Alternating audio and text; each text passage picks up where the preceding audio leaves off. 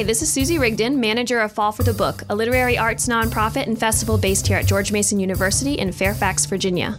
Our 20th anniversary festival will be October 10th through 13th, 2018 at Mason and around Northern Virginia.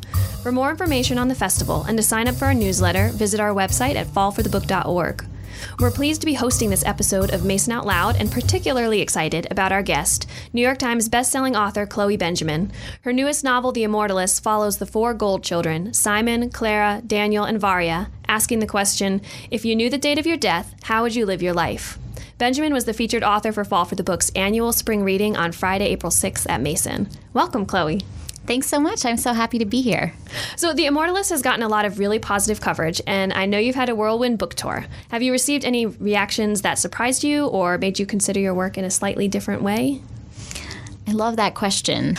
I think I've been struck by just the intensity of reaction. Thankfully, mostly positive, although when people seem to not like a certain part of the book, they really don't like it. and I don't know if that's because the characters do things that are really frustrating. Like I think sometimes people want to say, "No, don't do that," or yeah. they like they get mad at the characters or they feel like they made the wrong choices. But I think that's how life is. We don't always make the right ones. So I in general, I'm thrilled that it seems to be evoking a really emotional reaction in people whether that's either end of the spectrum. Yeah, and I think that's kind of a reality of the book. You know, I don't think this is a spoiler, but you know, there's a line about you know you make your choices and then your choices make choices, mm-hmm. and having to live with those choices and see what happens. That can be hard to do. Yeah, and I think we also live in a time when people are able to shout their opinions from the rooftops and we all have strong feelings and so for me it's been a process of trying to figure out how much of that do I take in and seek out and then how much do I kind of barricade myself and say like okay I think I know enough of what people are feeling or yeah. thinking about the book so it's strange you know it's I think every author has their own way of dealing with feedback and positive or negative, it can be kind of a surreal experience. Yeah. So all of the Gold Children are so different and people probably react to them differently. Did you know people that inspired these characters? Are they fictional creation or an amalgamation of all of those? They're really fictional. I think that there's always dynamics that interest me that might be pulled from things I've witnessed or experienced, whether that's a dynamic between people or a certain quality that I've noticed in myself or another. But in general, I have a really big imagination and I love making things up. And I've written a few things before this, both a novel that wasn't published and one that was, that I think tapped into in some ways a bit more of autobiographical content. So this one is is really pretty much invented. So, along those lines, one of our students here at Mason, Carol, she's wondering Did you plot out what would happen to each of the siblings first? Or did you just kind of write and figure it out and then discover how their four lives intersected and where they, they met? Yeah, a little bit of both. I tend to have a big arc in mind. So, for instance, with Klara, I don't think this will give away anything too serious, but I knew that I wanted her to wind up in Vegas, and I knew what would happen at the end of her section, but then little things would happen along the way, like her relationship with Eddie O'Donohue, the cop from Simon's section. That was something that I hadn't planned on continuing. So I try to stay open because I think that the surprise of the drafting process is one of the best parts about it. But at the same time, I try to give myself some structure so that I'm not just directionless. And so did the book change significantly? I mean, I know books always change from from start to when you're really ready to publish, but did this keep generally the same shape or did you find yourself really radically revising and, and changing as you as you went through? I don't think it was radical. The final section went through massive revision. So that's kind of unrecognizable in terms of the plot, but the underlying themes and Varya's character is not all that different. She was originally working with jellyfish instead of primates, and it was set in Japan. So there were a lot of things that were different, but I think like her core was the same. So, but I think that the drafting process this time was more, you know, let's deepen this relationship or we need another scene with this character, that kind of thing. Now, it struck me that all four sections of the book are almost the same length, hmm. um, and they follow a very like there's a clean split down the middle where where things um, either take a turn for the worse or turn for the better or however you want to um, view it. So, did you at any time like think of these each section as their own little novella like mm. interconnected novellas or was it really one book i always thought of it as a novel but i did feel like having those discrete sections was really helpful for me structurally and i did want them to feel kind of discrete somehow um, writing a novel is so scary and so kind of formless like there's no formula when you get going you have to figure out what structure your book will take. And so for me having those four parts helped me to know like okay i have roughly this amount of pages per character. I have a sense of four arcs that i want to take place within this larger arc. And so i think that kind of lent it a, a pace that was helpful. Yeah. One of the things that i really loved about the book is the rich historical detail that's in every section and you you really see America change as you're seeing the golds change. So, you know, you mentioned at the end of the book, and I think is the acknowledgement becoming particularly affected by research on primates. Mm-hmm. So, can you maybe talk a little bit about your research project for the, the book in general, the types of things that you did to weave this detail throughout? Yeah, it was really immense. Like you said, each section is set in a different time and place. And so I just kind of went section by section. The prologue takes place on the Lower East Side in the late 60s and also kind of looks back to Eastern European immigration around the turn of the century. The second section takes place in 1980s San Francisco. Then we have a section that is in the 90s and winds up in Vegas then the Iraq War, and then finally the primate research section. So I just kind of had to give myself tunnel vision and say like okay right now i'm doing this section and i'm not going to freak out about how much research i still have. Although at a certain point i needed to know more about was, what was happening in the following section in order to write the previous one specifically with Klara and Simon because their lives are so intertwined. So I had to know more about magic before I could continue on writing Simon's section and her role in it. So, for each of those, it was just all kinds of research materials from archival footage and documents to documentaries, memoir, academic articles, scientific studies. I tried to just take in um, as much as I had to before I felt like I was capable of fictionalizing. So, it sounds like there was maybe a bit of both. So, did you write or try to at least draft all of one siblings at a time, except for those moments where you, like you just mentioned with Claire, like you needed to know a little bit mm-hmm. more about magic. Yeah, I pretty much wrote the book as it appears. So went section by section. I did sometimes jump forward if a scene sounds kind of woo woo, but you know how it is if it comes to you early and it, but it's a scene from later in the book, and those moments are always so great because then I have something that I can look toward and work toward, and I sort of know that I can write to this scene ultimately, even if it's much further ahead.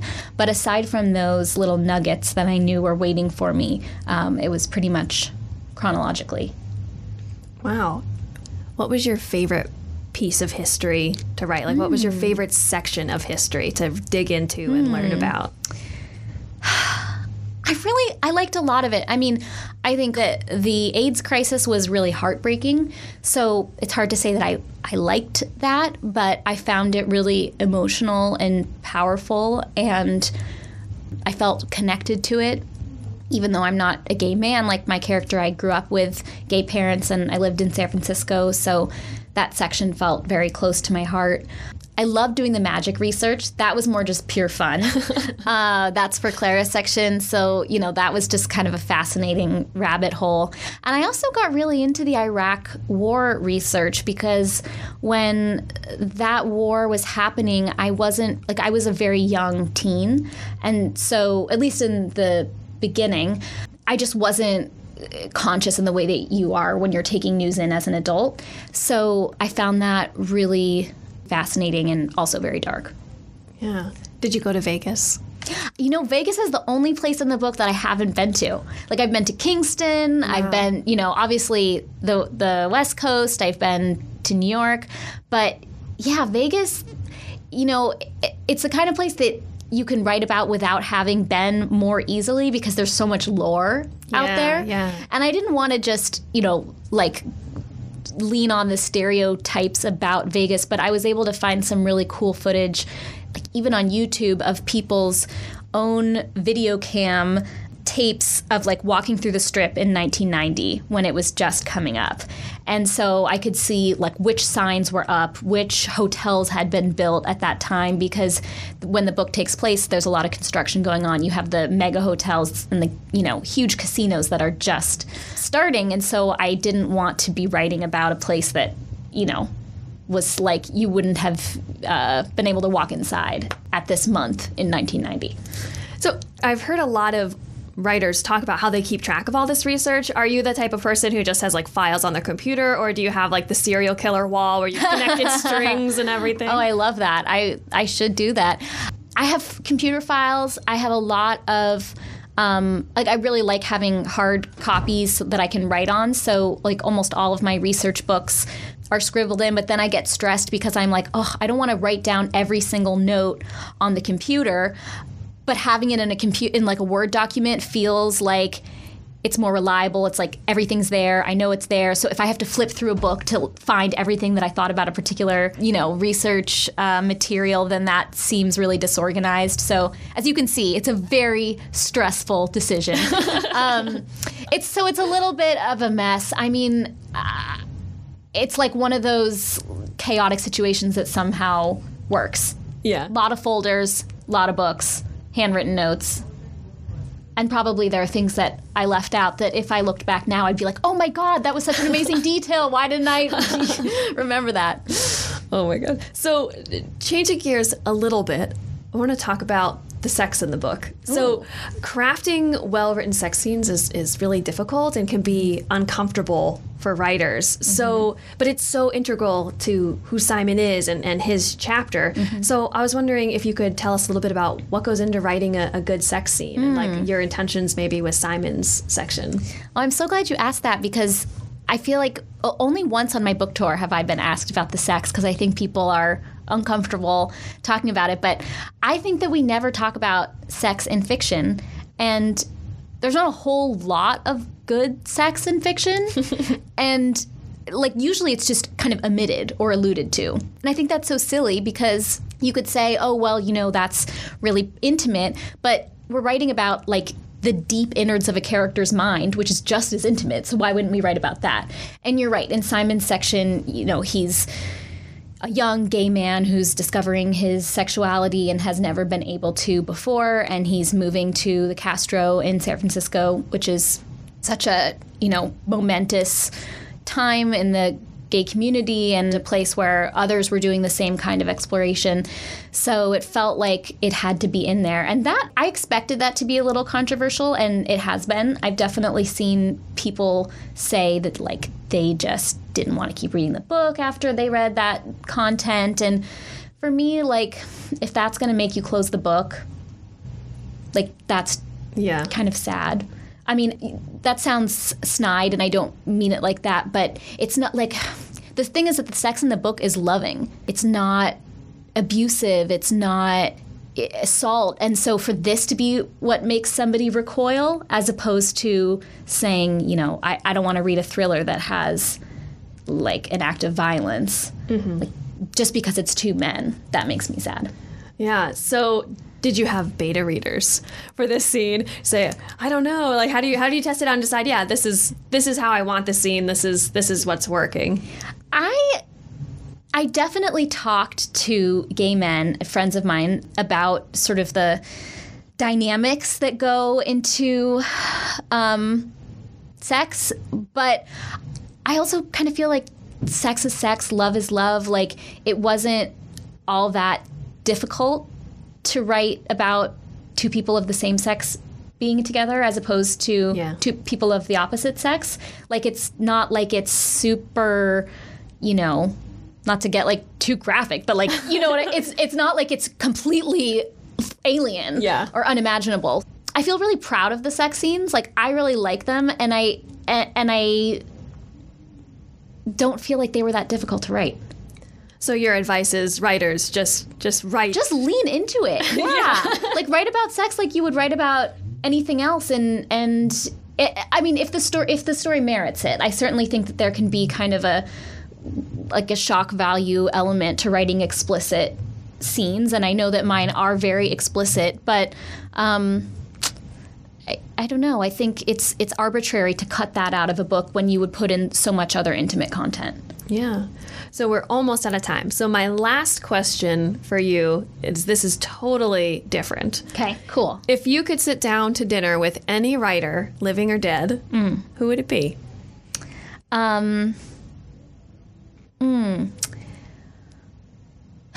Well, I don't know how it would go, but uh, Alice Munro is my favorite writer of all time, and she's so private, so there's not a lot out there in terms of interviews. So I get the sense that she's reserved. I don't know if if we would, um, like, if she would want to be there having dinner with me, but I think I would say her. Maybe tea at least. Maybe tea. yes. All right. Well, thank you so much. Chloe Benjamin is the author of The Immortalist. You should absolutely check it out now, share it with all your friends. And thank you so much for coming. Thank you. This was so much fun. And this is Susie from Fall for the Book. Find out more information about the festival at fallforthebook.org. You've been listening to Mason Out Loud, a podcast featuring the best of Mason's creative community. If you like this podcast, please rate and review us on iTunes and tell your friends. This podcast is a production of the Department of English at George Mason University. If you would like to know more about our outstanding programs, check us out at english.gmu.edu. Our audio engineer is Lisa Short. Our executive producer is Deborah Lattanzi Shutika. Music by Sean Fluger.